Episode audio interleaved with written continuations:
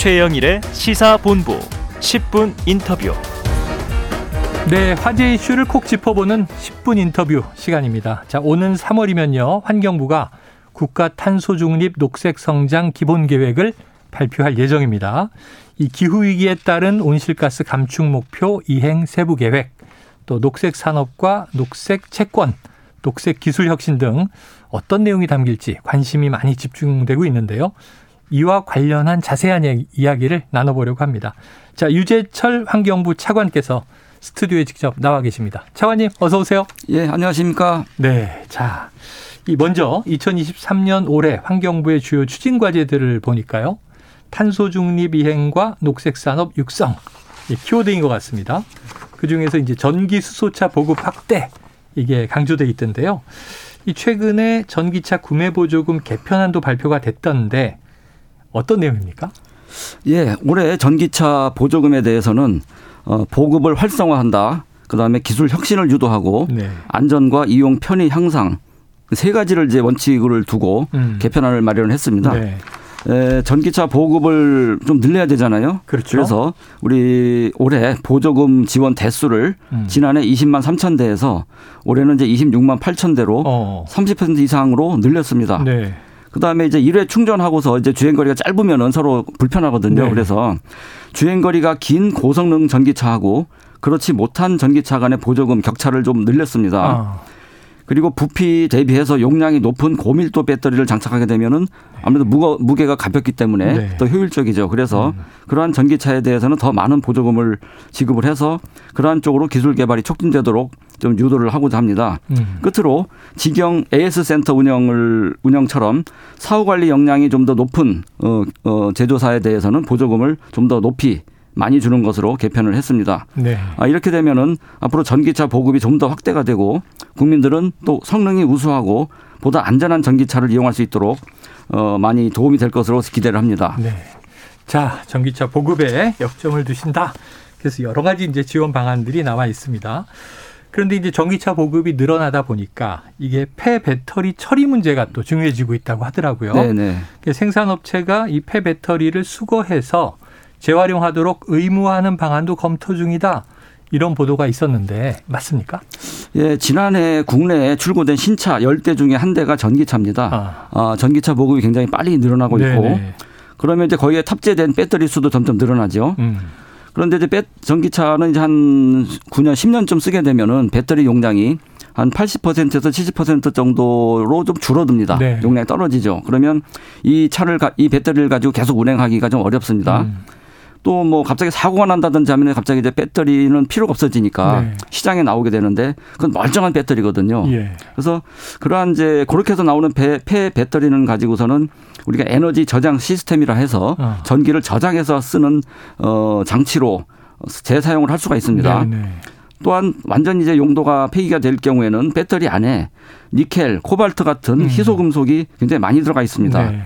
자, 이런 것들을 우리가 다시 이제 재활용해서 꺼내서 새로운 배터리 용도로 쓴다든지 다른 용도로 쓴다고 하면 우리가 굉장히 자원 전략, 그리고 우리 수입이 필요한, 네, 네, 돈을 많이 줄일 수가 있기 때문에, 그렇죠, 굉장히 이걸 재활용 체계를 구축하는 게 중요한데, 저희 나라는 이제 그 제품이나 포장재 생산자한테 그 제품이나 포장자가 폐기물이 됐을 경우 일정량 이상을 회수해서 의무적으로 재활용해라라고 하는 생산자 책임 재활용 제도를 과거부터 시행을 하고 있습니다. 네네.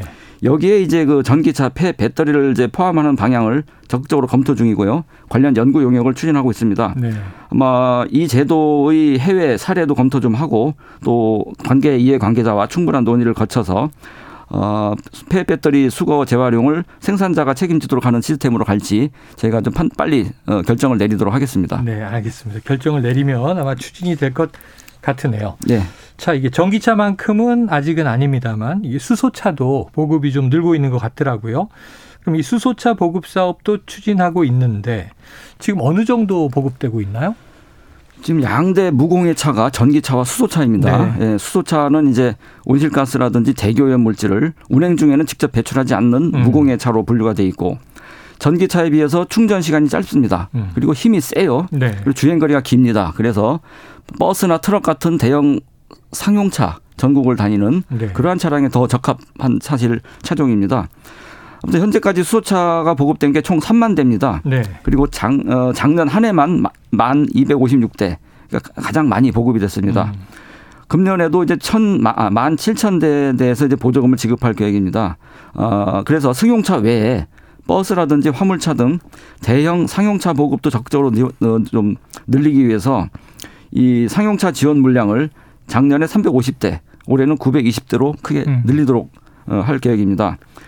그리고 수송부문 탄소 중립을 위해서는 이제 우리나라뿐만이 아니고 유럽연합 같은 데서도 같은 공감대를 가지고 있기 때문에 유럽연합도 2030년까지는 도로에 수소 충전소를 일정 거리마다 의무적으로 설치하도록 하는 법안을 입법을 진행 중에 있습니다. 저희 환경부도 이러한 추세에 맞춰서 수소차 보급 확대, 수소 충전소 확충, 그리고 수소차의 안전성에 대한 인식 개선 등 보급 여건을 지속적으로 개선해 나가도록 하겠습니다. 네, 자 수소차도 이제 많이 보급될 것 같은 느낌이 드는데요. 자, 그런데 작가님 이게 논란이 하나 있었던 것이 예. 수소차는 주행 중에는 이게 전혀 탄소가 발생하지 않는데 연료인 수소를 생산하는 과정에서 온실가스가 발생한다 이런 지적도 있어서 예. 이게 탄소 중립을 위한 친환경 차량으로 볼 수 있느냐 없느냐 이 논란은 어떻게 보세요? 그 수소 생산하는 과정에서의 온실가스 배출과 관련해서 이제 네. 최종적인 제품인 수소차가 친환경이냐 아니냐 뭐 이런 논란을 말씀 주신 것 같은데 네. 자 수소를 생산하는 방법이 다양하게 있습니다. 예. 우리 수소가 우주 질량에서 차지하는 비율이 75%입니다. 대부분 수소가 들어가 있고요. 그리고 무한한 에너지원입니다. 아시다시피 물도 수소가 그렇죠. 산소가 결합된 거, 그렇죠. 메탄가스, 천연가스, 탄소와 수소가 결합된 거, 암모니아, 질소와 수소가 결합돼서 암모니아가 돼 있습니다. 그래서 어디에나 지금 검은 수소가 원소가 있는데 네. 이걸 어떻게 추출하느냐에 따라서 여러 가지 수소의 이름이 붙습니다. 석유화학 공정의 부산물 아니면 메탄가스에서 추출을 해서 이산화탄소 배출이 많은 수소는 그레이 수소라고 하고요. 네. 이 과정에서 나오는 이산화탄소를 최대한 이제 흡수를 해서 포집을 해서 이산화탄소를 줄이는 수소는 블루 수소라고 하고 네. 처음부터 신재생에너지를 이용해서 그러니까 태양광, 풍력 네. 등을 이용해서 물을 분해해서 수소를 만들게 되면은 온실가스가 전혀 안 나오죠. 이건 그린 수소입니다. 네. 정부가 이제 친환경 차량으로 이렇게 가지고 가기 위해서는 이러한 그린 수소를 생산하는 쪽으로 많은 네. 노력을 해야 된다라고 보고 있고 그래서 지금 이제 큰 규모는 아니지만 저희 환경부에서는 예를 들어 성남 정수장의 수력 발전 시설이 있고요. 네. 또 충주댐 수력, 또 밀양댐 수력 발전들이 있습니다. 이러한 그 수력 발전을 통해서 물을 분해해서 수소를 추출하는 그린 수소를 가지고 수소차에 공급을 한다면 완벽한 100% 친환경 네. 차가 될 수밖에 없는.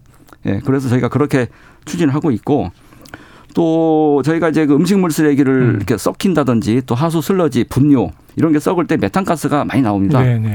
이 메탄가스 자체를 가지고 바로 난방을 하거나 발전을 할 수도 있고요. 메탄가스가 아까 말씀드렸듯이 CH4 수소 분자 원자가 4개나 있기 때문에 네.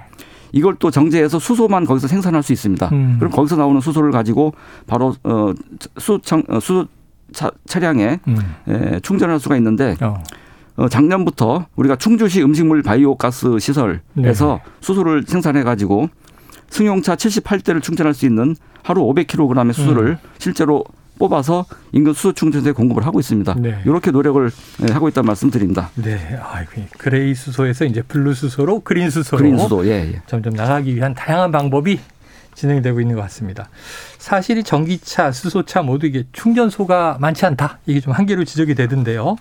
전기차는 충전 시간이 꽤 걸리는 불편함도 꼽히는데 이런 문제들에 대한 개선도 좀 필요하지 않겠습니까? 예, 지속적으로 개선해야 될 과제입니다. 네. 예, 여러분들께서 이제 전차를 환경을 위해서 타고 다니시는데 충전이 불편하면은 저희가 면목이 없죠. 네, 예, 그래서 전기차 충전기를 저희가 설치하기 위해서 많은 노력을 했고 현재 전국적으로 한 20만 기가 설치가 되어 있습니다.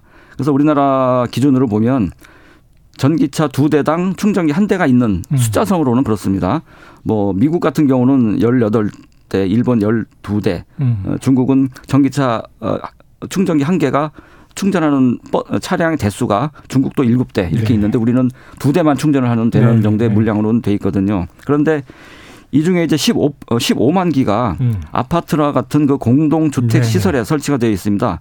그리고 충전 속도가 굉장히 느린 완속 충전기입니다. 그러다 보니까 다소 충전이 불편한 상황입니다. 그래서 전기차가 계속 늘어나고 있는 상황에서는 국민들이 더 편리하게 이용할 수 있도록 설치를 계속 확대해 나갈 필요가 있고요. 네. 그래서 올해는 충전 속도가 빠른 급속 충전기를 좀 더 중심으로 해서 충전소 설치를 확대를 해 나가고자 합니다. 네. 관련 예산도 작년에 1,125억 원에서 600억 원이 늘어난 1,725억 원을 저희가 확보를 하고 있고 네. 휴게소라든지 주유소 등 교통 거점에 집중적으로 급속 충전기를 설치를 해서 충전의 불편함을 개선해 나가도록 하겠습니다. 알겠습니다. 자, 또 다른 주요 추진 과제 녹색 산업 육성입니다. 자, 한화진 장관은요, 녹색 산업을 육성해서 올해 20조 원 해외 수주 효과를 창출하고 환경 개선으로 선순환하는 것이 목표다 이렇게 밝혔는데 녹색 산업이 강조되면서 이 생태계 보전 관련 내용이 빠진 거 아니냐? 또 기후 위기, 재생에너지 정책이 좀 부족하다 이런 지적도 있었습니다. 어떻게 답변 주시겠습니까? 예, 우리가 이제 그동안 전통적으로 폐기물을 처리한다. 물을 맑게 한다. 또 공기를 정화한다는 전통적인 오염 처리 산업에서 나가서 앞으로 네. 이제 저희가 탄소 중립이라는 그 국제적인 이슈, 그다음에 순환 경제, 또 물과 관련된 이슈들을 중심으로 해서 녹색 산업을 집중적으로 육성도 하고 수출도 해 나가겠다. 네. 보고를 드렸습니다. 그것은 저희 환경부가 원래는 이제 그 그러한 일 외에도 자연 생태계를 보전한다든지 또 기후 위기 대응 또 재생에너지 확충 그런 것들은 고유의 본연의 역할과 책무가 있습니다. 네. 저희가 이제 녹색 산업을 올해 집중적으로 육성을 한다 해서 저희가 기존에 하고 있는 또 우리가 해야 되는 본연의 업무를 전혀 소홀히 하겠다는 그런 의미가 아니고 네. 같이 하되 녹색 산업도 우리가 그동안 보여주었던 관심보다 더 많은 관심을 보이고 좀 더 많은 일을 해서 우리 나라의 환경 개선뿐만 아니라 우리와 이웃하고 있는 이웃 국가들의 환경도 개선하기 위한 그러한 공익적인 목적으로 이런 사업을 추진하고 있다. 이렇게 이해를 해 주시고요. 네. 저희가 금년에도 이제 그 팔공산 도립공원이 대구와 경북에 걸쳐 있는데 이 도립공원을 국립공원으로 지정도 하고요. 또 기타 생태 훼손지 복원, 생태계 교란종 관리 등 저희 고유의 업무들, 생태계를 위해서 할 수 있는 업무들, 또 온실가스를 줄이기 위해서 할 수 있는 업무들, 또 재생에너지를 아까 말씀드렸듯이 확대해 나가기 위한 수상 태양광 확대와 같은 고유의 업무들은 저희가 쉬지 않고 하겠다 이렇게 네. 말씀드립니다. 알겠습니다. 자, 환경부에서 오는 3월까지 제1차 국가 탄소중립 녹색성장 기본계획 마련할 예정으로 아까도 말씀드렸는데요. 국가 온실가스 감축 목표 이 세부 이행 계획도 포함이 될 텐데 2030년까지 40% 감축. 자, 이거 혹시 수정 가능성이 있습니까? 이 2030년까지 2018년 대비해서 이제 40%를 네. 줄이겠다 하는 목표는 저희가 국제사회에 이미 2011년 10월에 발표를 네. 했고요. 또 파리 기후변화 협정에 의해서 모든 국가는 자기가 그동안 이제 발표했던 목표보다 후퇴해서는 안 되는 그러한 진전의 원칙을 규정하고 있습니다. 네. 그다음에 법적으로도 저희가 이제 기후위기 대응을 위한 탄소중립 녹색성장 기본법을 만들면서 법률과 대통령령에 감축 목표 40%를 못을 박았습니다. 네. 이것이 후퇴될 수는 없습니다. 법적으로 국제적으로도 그렇고 저희가 다만 이제 목표를 달성을 하기 위해서 부문별로 수송, 발전, 네. 에너지 등 건물 이런 쪽에서 이제 어느 정도 이게 세세하게 목표를 하느냐 네. 그 부분이 이제 이번 3월달 계획에 담기는 계획이 되겠습니다. 예, 자, 궁금한 게 많은데요. 지금까지 아주 말씀 잘 들었습니다. 자, 환경부의 유재철 차관이었습니다. 감사합니다. 예, 감사합니다. 네, 최영일의 시사본부 1부 순서는 여기까지입니다. 저는 잠시 후 2부로 돌아오겠습니다.